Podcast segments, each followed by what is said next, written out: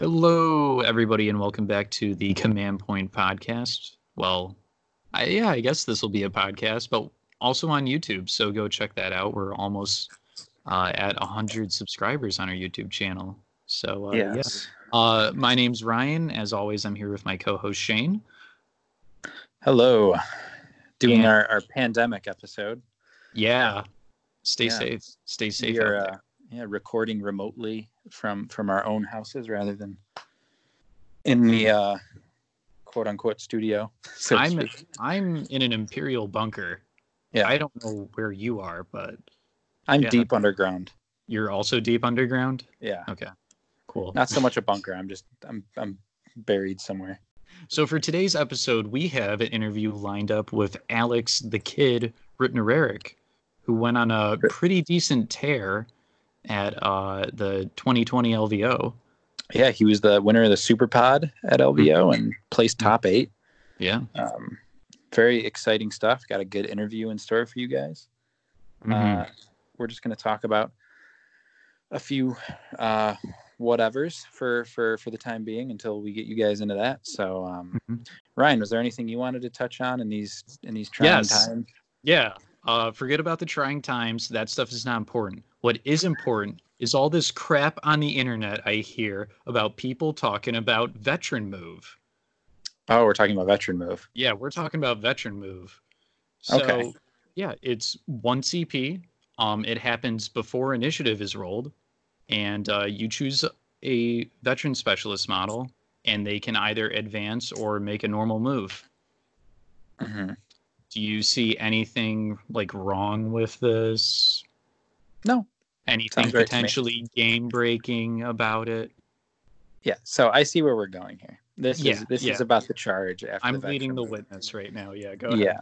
Uh, yeah. So we're talking about the charge that happens after you veteran move, and people talk about whether or not that should be a thing that's in the game because technically the game states that you can't charge in a round in which you advanced or something along those lines. Uh, it's, I, I- mean, tournament packets, at least here in the states, have ruled this pretty clearly that you can charge after a veteran move. Mhm. Uh, there's other tournaments. I know in Europe there's been some discrepancies where people are saying that you can't. Um, but I mean, the designer's commentary clarified this pretty clearly. I mean, they answered the question. Yeah. They said you you can charge after making a veteran move.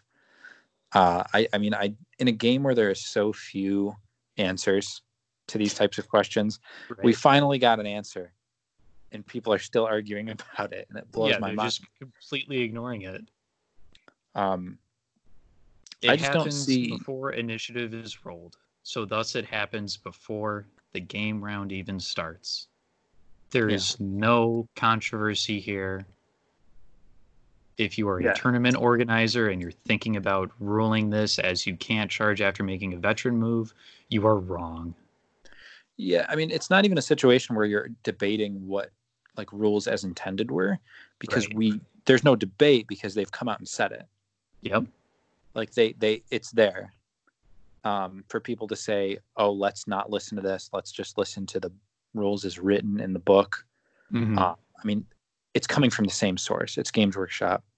It's the de- it's the game developers. Yep. I I don't know what I, and it's not. I, I don't think that vet move plus advance is something that's too good. It's not like an overpowered thing. It's no, it is definitely not. it's quite easy to play around. Uh, You just Yeah, I was just about to say. um, I mean, you just bank your CP and you decisive strike, Exactly. and that's it. That's um, deploy- yeah, if you think that your opponent, if your opponent's taking a veteran, you're going to know because you're going to see the the the list before deployment, Yep. and you just need to deploy appropriately and and not do anything stupid and, and save your CP. Um, yeah, I mean, you, you put yourself down a CP when you do this. Not that veteran move is bad, but veteran move with the intention of just charging, which is largely what people are concerned about. Yeah. Uh, it's not game breaking. It's just be a good player, be a smart player. You can get around it. just get good. but yeah, uh, that's that's my that's my kind of like rant. Uh, what do you what do you want to talk about? Um, Well, obviously, we should at some point reflect on the fact that I don't want to go too deep into this because it's been beaten to death. But Yeah. uh, the the kill team tournament scene, along with just about every other tabletop tournament scene right now, is uh, crumbling before our eyes. At least for, Oh, the, yeah. for the for the next few months, the, the foreseeable future. All these just events are It's just getting on canceled. pause. It's just yeah, on it's on pause. pause. Mhm. Events are getting canceled. Um, it's super unfortunate. Mhm. uh, and people are worried about. I mean, I think the biggest blow isn't necessarily tournaments getting canceled. It's people right now, for the foreseeable future, just can't go to their local game store and play. Right, right. And this sucks because this is like, that's like kind of like the lifeblood of tabletop games. Is because not everybody has somebody at home or next door or a friend that they can just go to their house and play. Like a lot of people get their games in going to the store right. and uh, and kind of interacting with their community. And that's, I mean, that's kind of an unfortunate thing that's going on. So, how can you play Kill Team right now? For starters, don't go way out of your way. If your game store somehow is open, which I mean, a lot of places are closing, like Yeah. Our local our local store closed this afternoon. yeah. Uh, if your store, if you're in a state where your store is open by some, I- Miracle. yeah, d- do not go. Right? Yeah. Like obviously, Yeah. obviously, Stay don't home. go. Stay home. Don't go. There is another option. If you really, really want to play Kill Team, or you want to play tabletop games, there's another option. Um, uh, this is something that we've both been looking at for a little, for like a week now. Yep. Uh, I've gotten several games in this way. Uh, Mhm. Tabletop Simulator on Steam. Yeah. And it sounds. I remember when I first heard it because people were jumping on it last week when when things started closing down and getting canceled. Yeah. Uh, it sounds a lot jankier than it is. Yeah, absolutely. Um, but there are YouTube videos you can look up. I mean, we can throw one of them in the description of this of uh, of the Yeah, YouTube video that this is going to be Mhm. on. Um, and it's there's tutorials showing you how to do it. It's super simple. Uh, Yeah. And and there's maps where you can play on. Like they have the LVO map on there. They have Yep. arena maps on there. Yep. Everything's very intuitive, and you can download armies pretty simply. Like Yeah, you just install the mod and then you go through and save all the objects that you want, all the models that you want to play with, because there's tons Yeah. of 40k armies on there where every single model and like weapon combination that the model can have are all up there. So yeah, yeah uh and yeah and that's it's it's awesome the one takeaway obviously i've been playing for about a week now um i've been getting games in with just random people off of like a kill team discords Mhm. and uh i'm playing with people that i would have never ever gotten the chance to play against um, like i played against a dude in italy last Mhm. week who is like quarantined because obviously italy is just in shambles at the moment yeah, um, and it's just crazy to to play with these types of people. And um, in addition to that, once even once all this blows over, Tabletop Simulator is like the perfect sad hammer uh, setup. yeah, because you're you don't need to sad hammer. You know what I mean? Yeah. Yeah, um, Um, I mean, because you could just download the models. You don't have to go out and buy yeah, like a exactly. team just to sad hammer against yourself. Obviously, people can proxy, but it's a, it's not quite the same. Yeah, Uh, and there's like With basically tabletop, you get on terrain setups. Yeah, I think it's a huge opportunity, and um, obviously, it's not at all like a replacement for real tabletop. As soon as this calms down, people are not going to be playing in tabletop simulator really. But I think right now Mhm. it's an awesome opportunity. it is. Yeah. Uh, Uh, like the Spanish, the Spanish scene yeah, that we talk to about so frequently. Uh-huh. Yeah, they're already running tournaments over tabletop simulator. I mean, those guys are so dedicated; it blows my mind. But um, yeah, that's awesome. yeah, people are really jumping on it, and and I like it a lot. hmm I, I check out the videos that we post in the description, the tutorials. It's really simple. If you have the game, it's if you don't have the game, it's it's cheap. It's like 10 bucks, 10, 20 bucks, uh, depending on where you buy it. Um, hmm And getting all these models and files in is free off the Mhm. Steam Workshop. Yeah. Uh, it's a good time. Yeah, I figured it out, and I didn't even know that those videos were up until just now. So Yeah. yeah, that's Um, how easy it is. Yeah. Uh, so, anyways, uh, tabletop simulator, great alternative. Don't go to your local game store if it's open. if you really want to play kill team and you're really bummed out that you don't get to play your your tabletop, whatever it is that you want to play, um, that's that's a great option. Yeah. So, uh, anything else you wanted to talk about before we get in this uh, interview with Alex? Let me think. Do you have anything? No, anything I mean, else other than that? Okay. No, I think I'm set. Uh, I'm, I mean, I'm I'm kind of bummed that all these all these events are canceled because I was we were gonna do some vlogging and, and traveling and, And we were gonna that's- host. We were gonna host our own tournament, yeah, and, and now it's all and that yeah, that's been. the dream is dead for now. It'll it'll come back. it's definitely not dead. If anything, this hardens our resolve. Um, but yeah, no. Uh, without uh, without further ado, let's just go ahead and get into this interview with Alex the Kid Rittner Eric. So, uh, Shane, do you want to start off? Yeah, yeah, sure. Uh, so I wanted to ask, like, first, I we pretty much asked this of everybody that we talked to, but I wanted to know, like, what specifically got you into Kill Team and in, in Warhammer 40k. Um, well, I wasn't really ever into like 40k or anything like that. Um, my dad has played it like basically his whole entire life, and we live in the suburbs, but they both my mom and dad work in the city, so I don't really see them much during the week. Um, so like on Sundays, usually like at, in the afternoon or at noon into the afternoon, um, my brother, my dad, and I will like go just play games. He'll do like all the paints and everything like that, and we'll just like go play games and like it was just a way for us to like get together. Oh, And that's then- cool. I'm just like super competitive person, and I hate losing. So like, it just turned into like me playing more competitively as like we started playing more and more often, and that's how we got to LVO. That's great. I was gonna say, wasn't your dad at LVO also? Yeah, he was. We flew out together. Okay, that's very cool. And he he played. Was it Death Watch? Yeah, Okay, Dope. That's awesome. Yeah, I was gonna say because I I remember hearing some people say that there was like a father and son at LVO like before the tournament really like started getting going, and then I only made the connection that it was you afterwards. yeah, yeah. My dad, he flew. We flew us out there. He asked me like a few months earlier like, if I would want to go, and I was like, yes. Like the weeks leading up, like we did like some prep tournaments at our local area, and like he like got everything set up for me to like. He like put me in like the best position.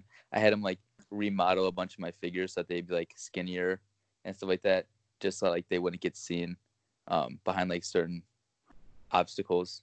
It's like he did every, he did all that for me. Oh, okay. So when you say that, you don't mean like he was going through and like sanding down like No, the no, arms no, of your Eldar. He was just like um taking them apart and kind of just like like doing their posing better. Yeah, I guess. postings okay. stuff like that. Okay. Yeah, because I know that uh they call it modeling for advantage. Sometimes it's kind of Mhm. kind of controversial, but it, with me, it's like as long as it's the same proportions, it doesn't yeah, matter. yeah. He just like made sure that they were like basically just like twisted, so like their models were just like as skinny as they could get. You know, like Uh-huh. look left and right. Yeah, arm- yeah, yeah, Guns straight to the side, everything like that. yeah. Cool. Okay, yeah, it makes sense to me that your dad kind of got you into this because one thing I've noticed, and I'm sure you've noticed this too, is uh, there's not too many people that are like 18, 19 years old going into tournaments. It's mostly like older dudes, like a lot of people in their 20s and 30s, and sometimes older. Were there any other people at LVO that you saw or played against that were like super young as well? Well, I mean, like obviously I was the youngest one there, but I feel like there were like people like in their early twenties also that were there. Yeah. Like I don't think there were any any other teenagers if I was to think about it. yeah. I, but like there were definitely some people that were like 24, 25, like that kind of age, which I don't know if that's young or not. To you well, guys. that's that's our age, so yeah, all right. Well, I, I guess that seems pretty young to me. yeah, yeah. Great. Alright. Yeah, I was gonna say I feel relatively young in this hobby, and then I see you, and it's like, holy shit! There's like actually, there's like young, there's like actual kids now. Well, at the at one of my local areas, there's like six or seven like ten year olds, like ten and eleven, and they all just like come and play together, and like they paint and do all their thing like at the store, Uh-huh. and then they just all play. And other than that, like the only other kid I know is like my brother that plays, but he doesn't even really. He just plays with me and my dad. Yeah. Well, okay. Uh, so how about you tell us a little bit about like your run at LVO, like the uh, the opponents that you came up against, and uh, any particular like one match that like really stuck out to you. Um, well, the Friday night Super Pod, the Super Yeah. Pod finals that I played against Janice, that was like, it was weird because I had told my dad before the tournament like the one team I wouldn't want to play was like my own team because I wouldn't know what to do against my own team.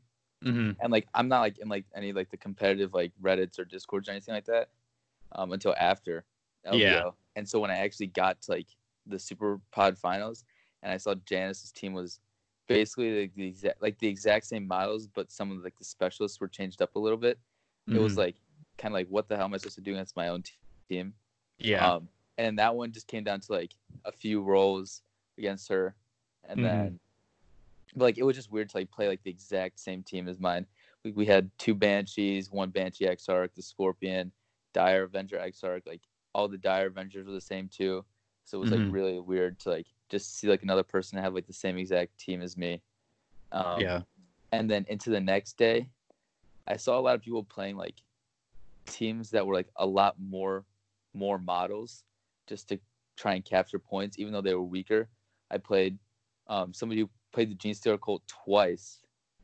Um, I played him twice, and it was just like weird to see. It was weird to be like out modeled.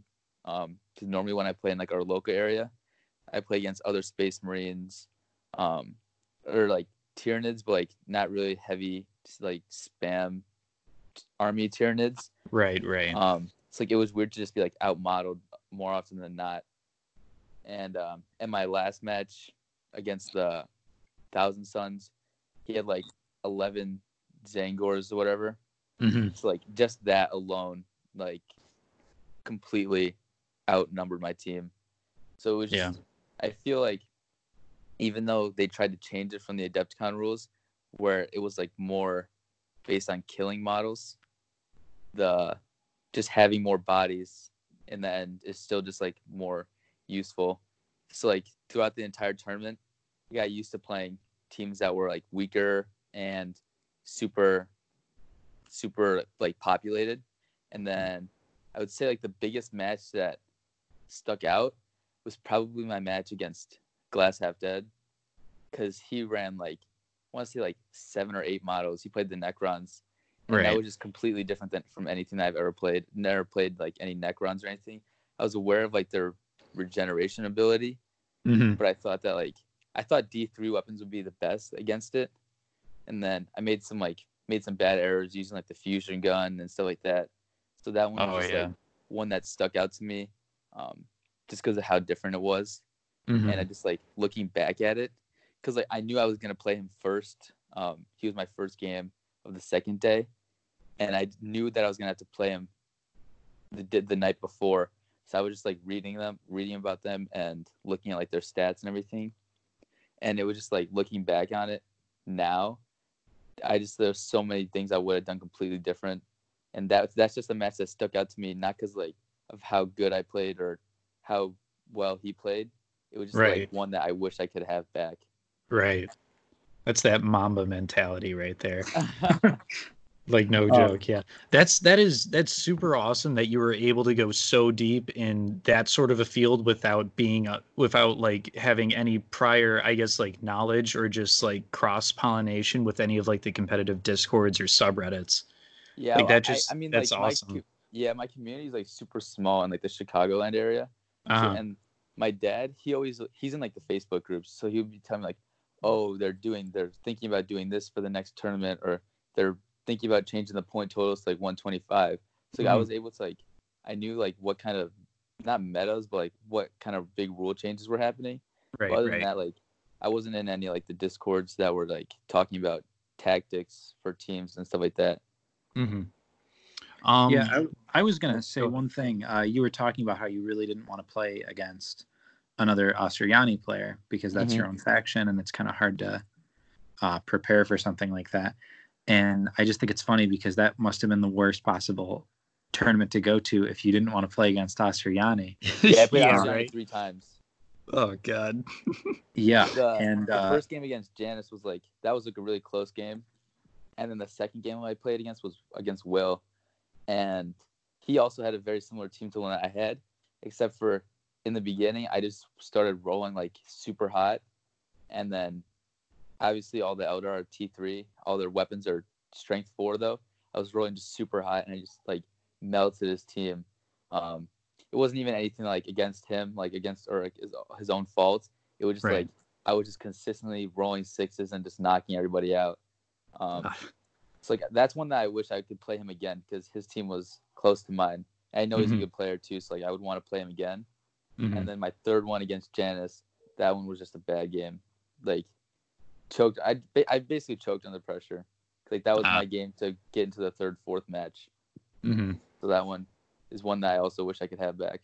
But yeah, it was like just looking around like at so many other Asuryani players and they were like were all so good. Like Dakota and Will, like they're all just so good too. So it wasn't even like any of them were like bad that I could like sneak a win by. You know what I'm saying? Yeah. yeah, that was the one thing. Like, not only is Asuryani uh, an extremely competitive, like high level team, but everybody that brought them to LVO was a fantastic player. Mm-hmm. There were no bad Asuryani players at the tournament. Yeah. I mean, it came really close to having like four or five Asuryani in top eight instead of just the three of you. Yeah. Well, I think there was, I think there was five of us: Michael, Janice, me, Will, and Dakota. And then Mm. I, Michael, obviously took it all, and then Mhm. Janice was in the third, fourth, and then I was in the fifth, sixth, and then like I know Dakota like tied for the eighth spot to get Yeah. into the top eight, but then Mhm. ended up getting like gypped from being to the finals. Like every single player was just like super good, and it was hard to. I just like didn't want to play any of them basically. Yeah. So, um, looking back on those on those matches that you wish you could have kind of taken back, um, what sort of like improvements have you made to your roster, or have you switched anything about about uh, your play style, or what have you done with that since then, if anything? Well, after LVO, I haven't really like played much competitive. Um, Mhm. I've been to like two or three tournaments in like the local area, but I brought um, Tyranids for one of them, and then I brought a Grey Knight team to another one. Ah, okay. Um, but like I just like I'm super young and I have a lot of energy, so I usually don't think about like I usually go through my moves too fast. Um, Uh-huh. Just talking about it like with my dad like afterwards, um, like in the moment, like the very first move, um, Glass and I played the the board where you start and like the triangles right next to each other Right. Right. and I won initiative, and he spent um, the points to go th- the decisive move. hmm And at the time, I was just like, "What the hell? I kind of want to go first right now." So I spent the point too, just to like, just to see if I could do it 1st Mm-hmm. When in in reality, like I should have just held my points to do the uh, the decisive strike on him when he charged my guys. So it's just like things Yeah. like that where you just like lose track of what's actually happening and like what can happen further along. And then hmm I moved my fusion gunner inside of six inches of one of his Necrons just because that's just something that usually you'd want to do with the fusion gunner. Right. And then Yeah. I forgot that when you're within half range, you roll the two dice and then you pick the higher one. Yep. Um, so that was just like something that it's just like not thinking about um, my moves too much, but I hadn't really changed my roster. Um, I I'm really comfortable with like the team that I play, and I Mhm. like the way that I play. I'm a very aggressive player, and I think the Eldar are perfect for that because they're super fast and they hit super hard. I think I just need to like practice waiting and like looking around more and being patient with my moves. Mhm. Um, but that's just something that would come with like more time, obviously. Oh yeah. So I don't know. Uh, wh- I wanted to ask, um, I guess, rewind a little bit, and uh, I wanted to get to this before, but we just kind of got through to it. Um, how did you get into Asuryani in the first place? Like, what kind of drew you towards that faction? Well, at first, um, I started playing like when the game first came out, and my dad, because my dad asked me to play with him, and he he chose the Space Marines. But then, like in that starter set, it was Tyranids, Orcs, and Space Marines. So I was like completely thrown off from the both of those factions because the Space Marines absolutely destroyed them at the beginning of the game. So I knew I didn't want to play either of those. And then just like looking looking around the factions, Eldar seemed to be the one that like most fit my own playstyle and like the way that I like to do things. Um, cause when I when I wrestled, I was I never was like super super strong or anything like that, but I was a lot faster than everybody and like shiftier. So that and that's just always been something that has been the way I like to do things. Um, again, Madden, I always like like the agi- the agile backs and stuff like that. Oh, Yeah. okay. So like the Asuryani were just like the perfect team for me, just because of like the shooting and then moving and just how fast they are, and that was like the perfect team that would fit my not only like my play style but like my personality too. Kind Right. of, they were just like it was a perfect match. That's dope. Okay, yeah, that's a really cool, um, I guess, perspective to to to come from. Specifically, looking at like, it sounds like you're a little bit like. Are you into any other games competitively, like video games and like esports stuff?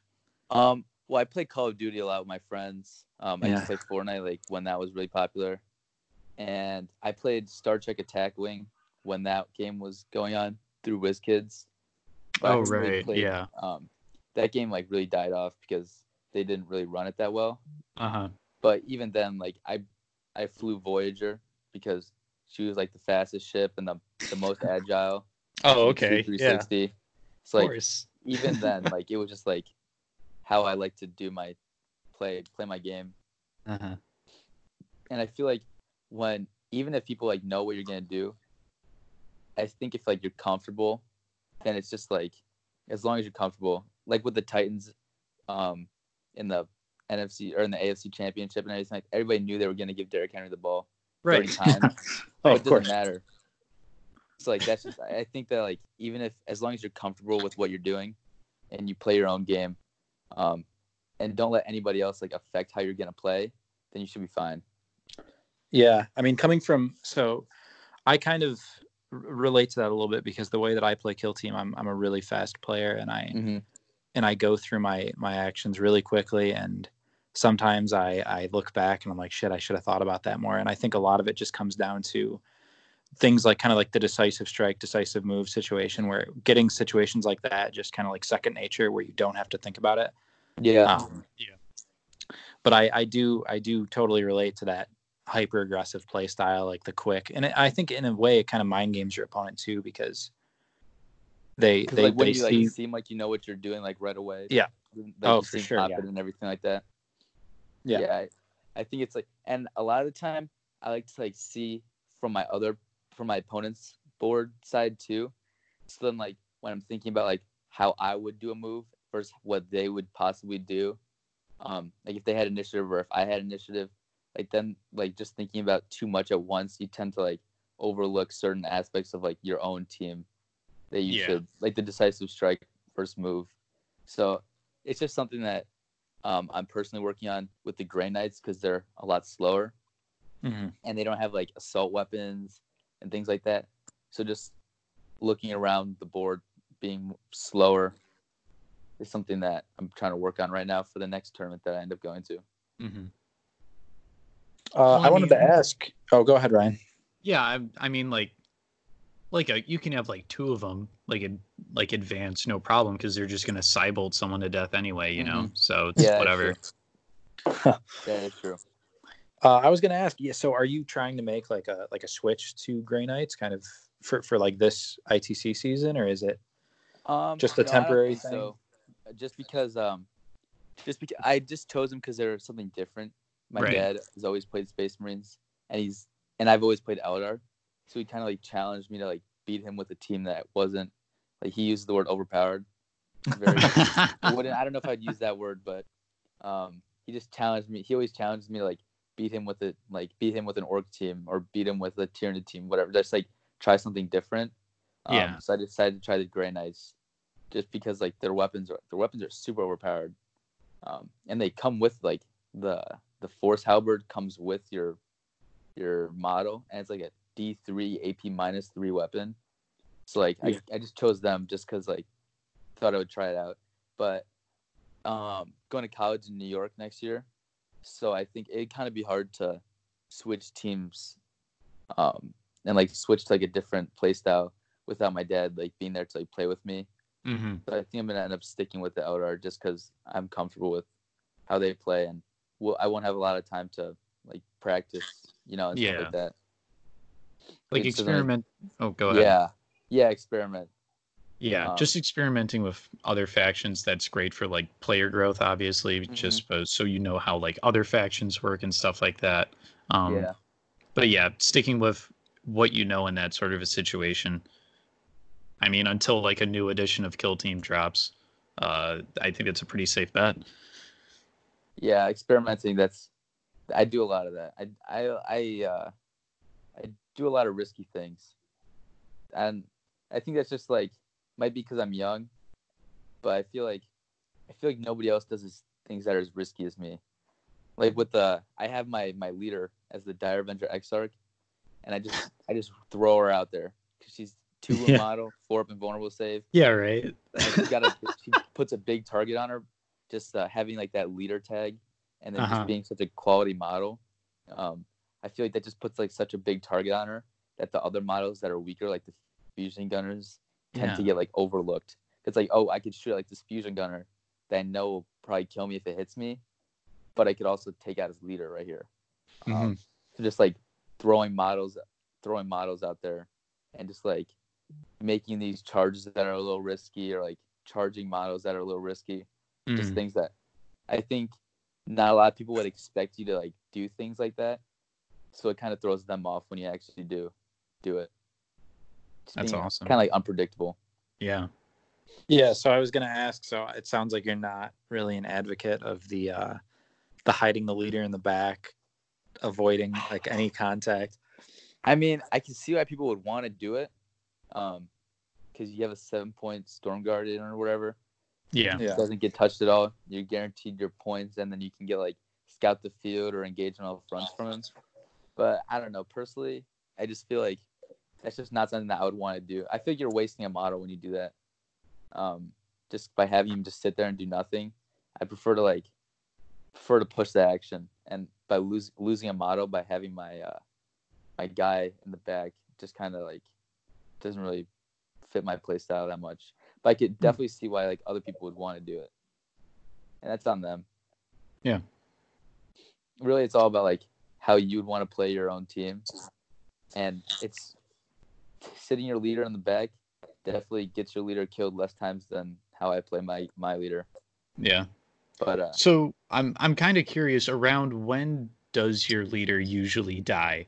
Because there's an argument that's been made where it's like if if you put your leader out and they die like turn three or turn four, it's not as detrimental to you because you're getting those command points that you like really need like really Mhm. early game. Yeah. Well, that's another thing that I find myself spending command points like super loosely. Right. The Eldar don't have any like three point tactics that are like death denied or anything like that. Uh huh. Um, so a lot of their tactics you can like use them in the same turn. So I never really find myself with three command points. 'Cause I I feel like if you end the game with command points, then those are points that like you missed out on using Yeah, absolutely. that could have helped you throughout the game. So I usually spend them as soon as I get them. Um, but there have definitely been times when my leader's gotten like sniped right away, and that sucks. But I mean, if she gets like flesh wounded and stuff like that, she she definitely gets touched. But hmm with like the math of everything, like needing usually needing fours to hit, and then threes to wound, and then my four up and vulnerable save, And, the then your six up feel no pain, pain. Yeah, exactly. and she's two wound model. Yeah. even after that, you have to roll a five or six to kill her. It's like more often than not, she doesn't really die just because there's so many rolls that you have to get through to actually take Yeah. her out. Yeah, I really like the I really like that idea of making that model your leader just because of all those like the the layers that you have to peel back in order to kill it. Yeah, that's yeah, really and then like, and you can like spend the dice to re-roll the fifty percent invulnerable save. yeah, right. So I just I feel like she does she doesn't normally die, and Mhm. she ends up soaking up a lot of shots that if she wasn't a leader, probably could go elsewhere. And Yeah. like the Eldar saves aren't amazing. They're not bad, Mhm. but like they're not amazing, and their toughness is super low. Mhm. So I just I think that like having her be kind of like a, a shield, I guess, to everybody around her because everybody wants yeah, to yeah. is Mhm. like something that um is super useful. I do I, I do this move um, where like if there's like a, a crate, I'll put my leader like halfway obscured, but halfway like able to see the other model, and then Mhm. I'll put a fusion gunner halfway obscured by my leader, but halfway able to see the model. So it's kind of like a staircase, and then the fusion gunner gets to see the model that's unobscured freely, but then Ah, still gets protected. Uh huh. So that's just like something that having a leader that's such a big target, get, Mhm. like that's an advantage you get that you Mhm. wouldn't get having him sit in the back. Dope. Okay. Yeah, I know. I think that's a really interesting play style, and I I know there's been a lot of people that have kind of talked about that lately, and I think one thing I noticed at LVO in particular was I feel like people's uh like the the reserve game kind of went up a bit, and people were using reserves in a lot smarter Mhm. ways, hmm um, whether it be based around secondaries or deep strike tactics or whatever. Um, things like that, I think, kind of hurt that that squishy leader hiding in the back play style. Yeah, And uh, yeah, like I remember Beernid was talking about the idea of having like this this Tyranid warrior leader, and the idea of hiding him in the back. He feels like he's wasting a model, kind of like you said. And Mhm. uh, yeah, and I've- the I've Tyranid, kind of- the Tyranid Warriors is expensive to hide in the back. yeah, yeah, there's a lot when when you can make some of these really strong models a leader. Um, uh, yeah, I think it's interesting. And what what you mentioned is something I haven't really considered with. I, I guess people kind of make weird decisions when they're put in positions like that. Mhm. and they might prioritize in a way that might not be optimal because they're not really Yeah. used to you know a leader charging at you from from eight inches away turn two Mm, yeah, that's and also like like the outer just got that Warriors of the Webway ability, which is super nice. Yes. I'm, big, I'm a big Mhm. fan of that ability. Oh, I Um, bet. Yeah, I, like when um we play at my house, like the the terrain that goes vertical six inches and stuff like that. I Uh-huh. would drop like two fusion gunners and the my combat specialist Scorpion Exarch right there, and Mhm. it's just like for that two points, it's just like super useful that you wouldn't get elsewhere, and the leaders can just die super fast. But I feel like in that with the way that the LVO um, terrain was set up, like it w- it wouldn't be hard to like block out an opponent just by having a lot of models. Like I, that's one of the pros to Oh, yeah. Uh-huh. Um, I think it's like I find I feel like I'm really good at blocking people out when they try and reserve um, models, just because like my ruler, like the I have a ruler that's for the size of the reserve drop, and I can just Mhm. like put models basically in like a grid to just stop them from co- coming behind me, and then that's kind of like a waste of a model that they have for a turn yeah. um, that just like that model advantage, like like having the leader or stopping somebody else from deep striking, um, is super helpful. And even if like even if it's just like a model that has like a pistol, like a, a pistol, if it, it can still get lucky, you know. Yeah, absolutely. Um, so one thing that I wanted to ask you was, um, for the tournament, the LVO tournament, uh, what secondaries were you finding yourself taking? Like, were, did you like stick with like three secondaries throughout the whole tournament, or did you kind Yeah, of like change it up based on your matchup? Um, why I ran steadfast every single time. I think steadfast Mhm. is the best. I've like told my dad that when when they first changed it up, um, I really liked the hammering. What was it? Or it might have been obliteration, where you get like a point if you kill a model with a two dice or more. I really like that one because like Mhm. the scorpion and the banshee and the fusion gunners. Um, but they Yeah. took that one out. But I think that steadfast is just like such a good tactic. I re- or uh, secondary. I used it every single game I played, for sure. Um, just because if you can control one point for that entire game, not only are you getting that one point throughout the tournament or throughout the the game for controlling points throughout the round, but then like ha- getting that three points at the end is such a swing in points. I ended Yeah, up beating right. Janice in that first game we played because she didn't think that I had steadfast, and by having it, it ended up she like thought she was like more comfortable, I guess, with a lead. Mhm. But then with Mhm. that three points from steadfast that nobody really takes into account, it just completely swings the points in a certain way. And, and I know there's like an argument against steadfast that like if they control a point, then like that's three points you lost out on. Yeah. But I feel like in the long run, if you're running steadfast and you can't control one objective for four rounds, then you have bigger problems than those two. so I, yeah, I true, usually, true. like and like the break test. I ran the Iyanden, uh, the Iyanden, uh, craft world where Uh-huh. like your nerve tests are on D threes and stuff like that. But then I like told my dad when I decided to switch to Ulthwé, I was like, if I'm at the point where I need to rely on this Iyanden abilities for my guys to not shake, then I Right. already have bigger problems than making sure they don't shake. Right. So I think just like that steadfast ability is super good. I think uh was it Relic Hunters? Relic Hunters is super good, especially Mhm. with the melee uh the Exarchs. Super super good. And then Yeah, I with think- fire and fade too. Yeah, I was just about to say yeah. that. and then um or like if there's like one across the, the field you can spend the point for the guaranteed six in your advance just to get all the way Mhm. over there Mhm. um, so that's one i take a lot also and then cut apart is also one just because i feel like i feel like melee i know some people think otherwise but i think that melee is just completely overpowered in this game A hundred percent agree. i think that melee is far favored over shooting I Oh, a think- hundred my- I know my dad thinks that shooting's a little better than melee, but I feel like with melee, like you're protected from being shot, and just Mhm. the melee weapons period are just like crazy good, um, in comparison to a majority of the shooting weapons. So like the melee weapons are super good, and you get you can get a ton of attacks, and you don't have to worry about wounding on a or injuring on a five six.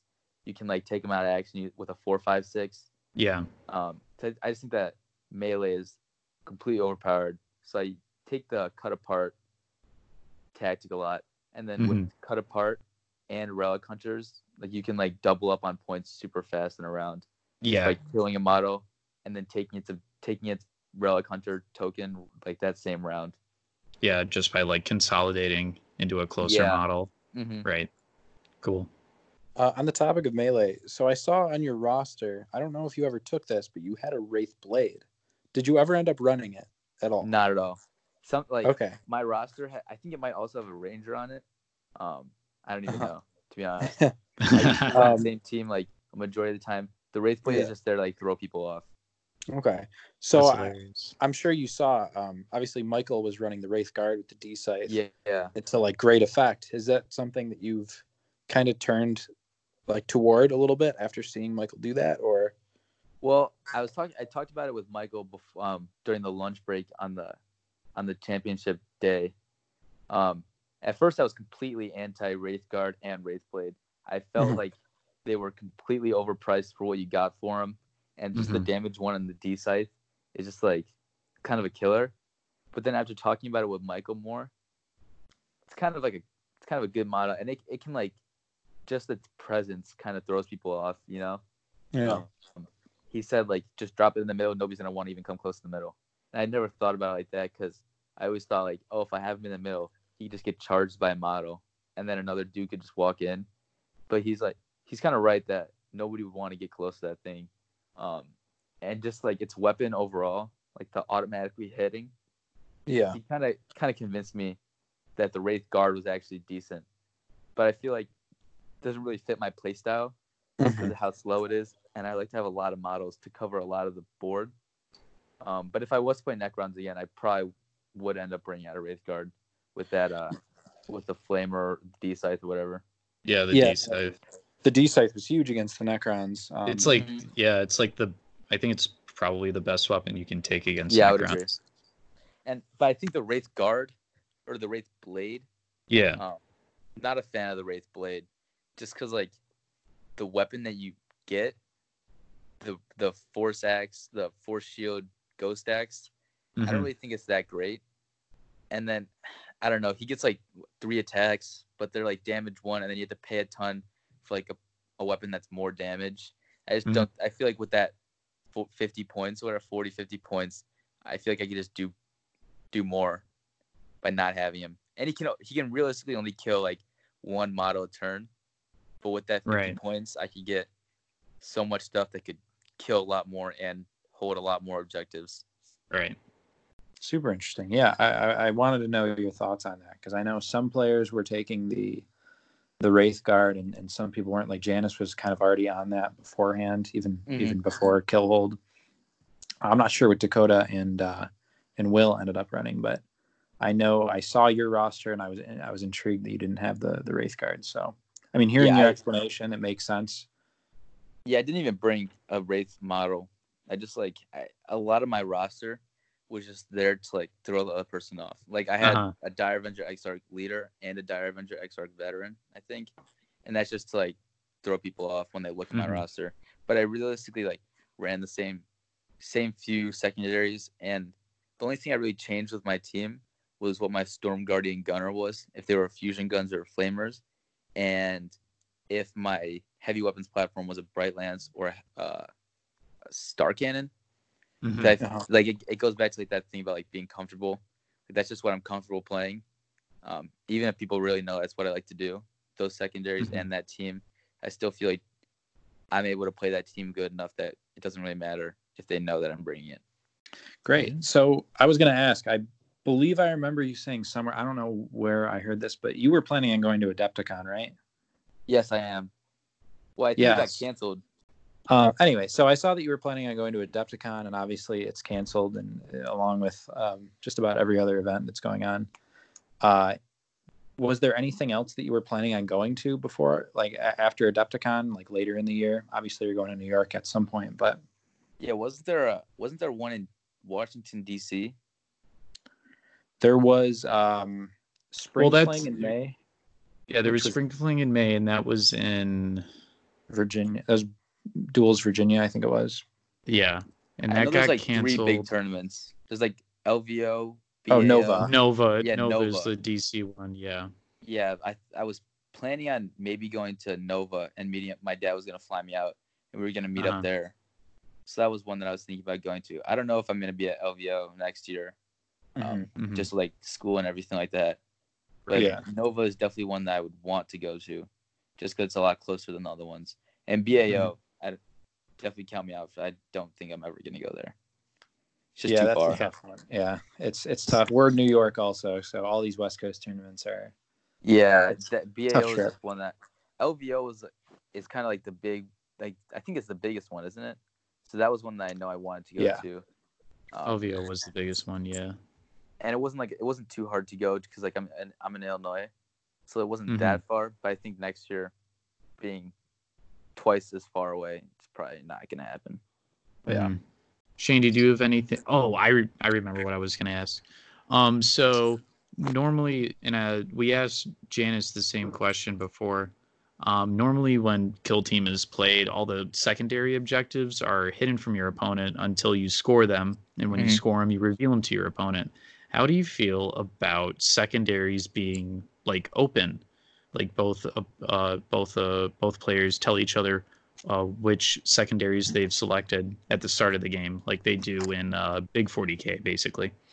Um, I've never I've never actually been asked that. I, I didn't know that was something that they were thinking about doing, but I definitely That would. literally, no one else was thinking about this until I just had a shower thought, like a month ago, and I was like, "Well, I don't know why we don't do that in Kill Team because they do it in big competitive 40K, and it solves a lot of like issues, I think." But yeah, go ahead. Sorry. Um, I don't know. I mean, I think that maybe they probably do it in the big games just because you have a lot larger scale, and the games take a lot longer. But I feel like if you were to tell somebody what secondaries you were running in Kill Team, it would just. I think it would take out a big aspect of like the strategy of the game, just like Mhm. trying to predict what your opponent would have, and like how you could get around it and stuff like that. I think that's like I think that's a undervalued skill, just like being able to predict what secondaries your opponent might bring, Yeah. and being able to like tailor your playstyle to kind of reject them those points. I can see why like people would want to do it, but I Mhm. don't know. I just like I know that if people saw that I was running steadfast before the game every single time, definitely would not have made it to the top eight. Yeah, that's fair. Uh, there's just there's like a lot of points that can get denied really easily. And then like if you have cut apart and bounty hunters or relic hunters or whatever, and you're playing a space marine Mhm. team, that's like kind of extra incentive a, a incentive for them to like hold points for a death denied, Right. and that it kind of just makes playing the game like. I think it makes it more just team versus team, rather than like strategy and just being able to like predict what your opponent would have. mm-hmm. Mm-hmm. Yeah, that's get- fair. I guess it's not bad. I wouldn't mind like a, a big rule change because I played a lot of I played a lot of the LVO packet before Yeah. and at Uh-huh. LVO obviously, and then I mean obviously I found that just like LVO rules are far superior to the Adepticon rules. Oh so yeah, I'm playing absolutely. that one like in my local meta. But so I, I wouldn't mind something like completely different, like maybe new secondaries or like kind of things like that. Maybe maybe like a duos tournament Mhm. like where like a Battle Brothers, I think it's called the Battle Brothers. yeah, tournament. yeah, If that one wouldn't that wouldn't be cool to go to. It's Mhm. just like a, like you and a friend could pull up and play against two other homies. I think Yeah. that'd be I think that'd be a cool idea just to like get something different in the competitive scene. I feel Yeah, like right. the competitive scene has kind of been the same for a while. So I think just, like, Uh, it'd be. How would you feel about secondaries um, being sort of limited in the fact that you can choose whatever secondaries you want as long as one of them is like a kill based secondary, another is like a positional based secondary, Oh, and then the that was a third is idea. and then the third is either or. You like that? I do like that. 'Cause I, All right, I yeah. think that like team I think that certain teams become super overpowered in this meta right now. I know my Mhm. brother plays a team. He plays a Space Marines team. That's like a Blood Angels, and it's basically all about killing. And they all Yeah. have storm shields and stuff like that. So like he runs like Aw, cut apart shit. relic hunters and in their ranks. Yeah, yeah. Okay, your brother totally like So he's got like yeah. Me and your brother on that same wavelength. We have Yeah. that same list. I haven't told anyone about this. And that's just That's like, like his favorite superhero when he was growing up was the Hulk, and like when he played attack when you played as the Klingons. So it's just like always been his thing to just like go kill shit. Yeah. And so he's got this team with like three jump pack Space Marines that all have storm shields and like a relic of a Thunderhammer or whatever. And Someone's it's like hacked my BattleScribe. I swear to God. So he's got like this team, and then it's like in one turn he can get. This this is when I first played the LVO rules. I was super against them, and then obviously playing playing them more. Um, I told my dad that I didn't like them, but that was just because I was being stubborn. But I actually do like them. But Uh-huh. I think that like in this in this packet, this team with like six models can just like fly around the board and Yep. get a point for cut apart, a point for thin their ranks, a point for um, getting the bounty hunters or whatever. And Yeah. then usually that team, Space Marine teams usually tend to kill more than they get killed in return. So not Yeah. only is he getting like those three secondaries, but then he's also getting the two points around for um, killing more. one and killing more. And then I think like just having one Space Marine like heavy bolter in the back, you're able to at least control one objective. Yeah. So I think like just like that overall team build to just kill a bunch of stuff and at least control one objective is kind of like I think it's overpowered. I do I do think that you should be able to you should be forced to play like a positional a positional objective and then a killing and then you could have like your free choice to do whatever. Yeah. But yeah, that- we've been kind of uh, we've been kind of working on some ideas for for a potential packet, and uh, so we've been bouncing some of these ideas off of different players, and Mhm. and Yeah, uh, I, I really like that idea. I think next time I play my dad, I'm gonna I'm gonna have him try it, and then I I could let you guys know how it goes. yeah, Dope. and also that list that you were just talking about, um, Biranid just won a BAO prep tourney using a very similar list, except it was Iron Hands instead of My dad just Blood made an Iron Hands team. yeah. Yeah, I don't think well, any um, of them had like jump packs though. Well, I think Is the Iron jump, Hands the jump packs are super good to like go over. To, in the LVO packet, they're not that great because you can't fly over the Because crates. of all the yeah, yeah. But like in normal games, like house games, where you're playing with Yeah. like terrain that's like five inches tall and all these buildings like that, I think the jump packs are super nice. And then Oh yeah. he's got like the the blood angel, I think, and then the the relic blade. So I think the Yeah, the blood relic angel blade relic is- blade is super good, kind of like the space Oh wolf yeah. and thunderhammer combo. Absolutely, yeah. hmm So that's I like. It's a I lot like more cost too. efficient too Yeah, it is. than the uh, Space Wolf version. Yeah, it is. I played a Space Wolf team in that one. that one got sent to the trash really fast. yeah. Well, uh, if I guess if you're if you're gonna be in New York by the end of the year, we're also New York people, probably the other side of the state. But um, Yep. at some point, it would be awesome if we could if we could attend the same tournament. Uh, I would I would Yeah, love to sure. get, get games in against you at some time. Hmm There's Yeah, I definitely mean- a lack of stuff over here, so Really, I feel like there'd be like a lot of people playing like such a big city. I yeah. Well, I, Well, like- even New York City, we're not seeing too many events. Oh, no, really? not in New York City. Like hardly ever. And I just Yeah. don't know why. We started hosting like because we've been to a few different game stores. Um, used to play at one. We play at Games Plus. It's just air. Um, this is a store near us. We play there on Sundays, and like sometimes we'll switch off to a Warhammer store nearby. Um, but we started playing every other Tuesday at a, a venue like basically right across the street from us to just try and Uh-huh. like build the, I guess build the scene up more. Right, kinda- right. like, obviously I wish that there were like a lot more players nearby. So like we just Uh-huh. play there, and it's usually the same group, but we ended up adding people just because like the new venue and everything like that. I kind of wouldn't I wouldn't mind starting up a like trying to start up a big scene in New York City. Yeah. Yeah, we're kind of New in York the City midst of, listening uh, to this. Hit me up and we'll play a game. We're kind of in the midst of uh, trying to start a scene in, in Western New York over here, Mm. and in uh, the middle was- of uh it was going so good. it was going so well, and then until, and uh, then the pandemic. plague hit. yeah, everything had a is like Yeah. completely shut down. I got I got Yeah. basically fired from work the other day. I got put on furlough. It's not Uh, like Oh, that's hilarious. I got laid off today. really yeah. There's nothing Yeah. to do. Yeah. Can't leave the house or anything. Yeah, it's a pretty tough time. We we for for Kill Team we had like two tournaments. Mm-hmm. Well, we had one tournament lined up that we were organizing at the end of was this literally month that got supposed to canceled. be yeah, it was supposed to be next Saturday. Yeah. Oh really? And unfortunately we had to cancel it, yeah. And Yeah, I think- I mean, I think like this podcast is just like a great way to like keep the scene alive while it's Oh, yeah. like, obviously with Mhm. like the coronavirus like putting everybody on lockdown. I think it's like a Mhm. good Yeah. way to like at least like still branch out and keep people interested. It's like what Yeah. three or four weeks long. It's a long time to like go without playing a game, you know. Yeah, And obviously not as everybody's as Oh, yeah. lucky to well have like a brother or dad like me to play a game Yeah. with. yeah, yeah. So yeah.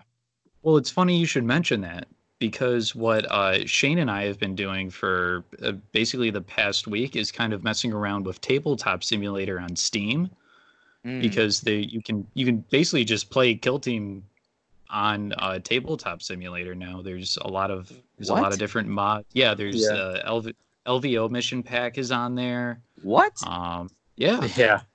yeah, it's great. something that I- Um, I Shane, you were that, saying uh, that like a Spanish tournament was like running like a tabletop simulator tournament or something. This Yeah. yeah. the Spanish Kill Team scene is hopped. They hopped right on it as soon as all this stuff started going down, and and they're doing like an ITC tournament over tabletop, and um, I messed with it a bit just to see if it's like how how good it is, and um, Mhm. really it's just a matter of of getting used to like the little like how to actually like work the the thing and Mhm. it's pretty intuitive it's it's easy and it's it's cool to have access to all this stuff and That It's was a good something I wish they had started with Attack Wing, like when it started dying down. Just like if I could just hop on my Xbox and play a game, yeah but like Mhm. that's a like that's something that I would probably talk to my dad about in like 30 minutes. Yeah, Yeah, I think it. I think it's on Steam for like twenty bucks or something right now. yeah you can get it cheaper too if you go to other websites like i know if people have been Yeah. finding it for like 10 bucks places um, and then all the Really? mods to, to get the models and uh, it's free and um, Really? there's yeah there's if you go to the glass half dead discord um, there's a they have a channel now for tabletop simulator and this just goes for anybody listening too. Um, and there's a pinned message with a video showing how to do everything. It's really easy. I figured it out in like a half hour last week so. Yeah, I've hopped in the Glass Half Dead Discord to like, I whenever I go in, I just go straight to the Astronaut chat just to see what people are Yeah. talking about, Uh, and then and then I'll hop into the Grey Knights chat just to, like see if anybody's got any tips, just because like really don't even know what I'm doing um, with the Grey Knights at all. So I'll just like hop in and just see what's happening, and then I'll usually just leave. I don't really say anything. I just hop in and see what people are talking about, and then I just leave. uh-huh. Uh-huh. Yeah. So that tabletop simulator, if if you could play some games on that, I w- I'd probably get it. Yeah, Oh, yeah. no, yeah. I've been playing a lot this week, especially. I mean, everybody's locked down, so like, Do you, Yeah, no, need, like a good computer? not really. No, not really. No. I've got a MacBook. Like, I don't know if that one's good enough. Uh, I don't know. Maybe, maybe give it a try. don't. I knew, I knew that. Yeah, I knew that one of our friends just like upgraded his PC because he was running off a MacBook or something, and it just wasn't working. And he was like, "Well, might as well just upgrade now." uh, yeah, I run it on a laptop that I think is probably like four years old at this point. So mm-hmm. yeah, it works pretty good. And then like I think I, that's a good like idea too, because then now you can play with like people from like the Spanish community, like Yeah. that right. whole like Right. international, you know, because like glad Yeah, I was had, like, playing- fly across the world to play. Yeah, I was playing with an Italian guy last week who was quarantined, and it was just crazy because I'm thinking I would never get the chance to play a game with you. Like, Yeah, I don't, Ever. I don't know if they Yeah. have like different metas or something like that, but that'd be super cool to like see. But I feel like it would just be like controversial with like the dice rolling part. yeah, um, But other than that- that, yeah, a Well, lot of dice rolling have- it's they've got like built-in mechanics and stuff to account for that like with the dice rolling you literally like pick up however many dice and then you drop them into a box and then it automatically like sh- like rolls them for you really, you know what i mean yeah Mhm. uh, yeah, yeah, it's, A, it's a good thing. I probably would wouldn't mind getting that. yeah. If you do, now I'm that down being said that being said i'm going to talk about these dice rolls shane we're going to do it right now remember that game last night shane yes, I do. Yes, I All do. right. So, uh, where do I even begin? Okay. So, I had a Space Marine Vanguard veteran combat specialist with a Power Fist charge into one of Shane's uh, Snakebite Ork Nobz. All right. Snakebite Okay. Ork Nobz, they have a six up uh, feel no pain. Very important for what I'm about to tell you. Uh, three attacks go through, none of them hit. I'm like, this is literally the only charge I got to go through. I'm a CP reroll. Hits, uh, wounds, goes through the armor. Uh, Power Fist does D3 damage. Mm-hmm. I I roll a I roll a five, so that's three whole damage. I Very roll nice. roll, and then uh, well, actually no, I don't even roll because that's just the amount of damage that the model Yeah. takes. Uh, Shane rolls his his feel no pains, and he made all three of his six up feel no pains. I could not, I could not believe it. That's something like I've ended. I'm like, did yo, that where do you brother get once. the loaded dice mod? Like, what is happening here? Yeah, Yeah, I, I feel couldn't like believe it. That's something that would happen like only on a computer. I started playing online poker with my friends. We're just like Oh yeah. stars. Oh, don't Like, I've even. us Never seen anybody get pocket aces more times than like playing this game. It happens So like at least once every five minutes. And then like Yeah. I'll hop into like a FaceTime call with one of my friends while we're playing. And it's just like the game, it just seems like gives you these hands that make you want to play even though you shouldn't. It just like Yeah. makes you want to like chase these cards all the way through. Like, it, it, it, like sets it up for like big hands, it seems like. And Yeah. uh Oh, I've done that to my brother, like rolling like double sixes on my Fino pains, stuff mhm. like that. Like or like the leader, she's uh two wounds, and he'll roll like three damage on me, and then I'll roll two sixes, and she'll be fine. So just like I feel like those are things that happen a lot with the casino dice that I've been using. But Yeah. then on the flip side, there have been times where I'll attack with my combat uh combat specialist scorpion, and I'll roll Mhm. like three ones and then a four. It's like that one will get through, and then it'll get saved by his his armor, which is a, he'll need a six, but that's Yeah. a, that's a different story. Yeah, yeah. Casino dice are a little, and the casino dice that I have are like the exact same ones that they had on the the top table too. I have the blue ones because like oh yeah. blue's my favorite color. My Mm. brother's got the red ones because he play plays Blood Angels. And I get to the Uh-huh. tournament and I go to this final table and I'm like, what the where do these dice come from? I like looked in my box to like check and make sure that they didn't stain my dice. Uh-huh. It's super weird.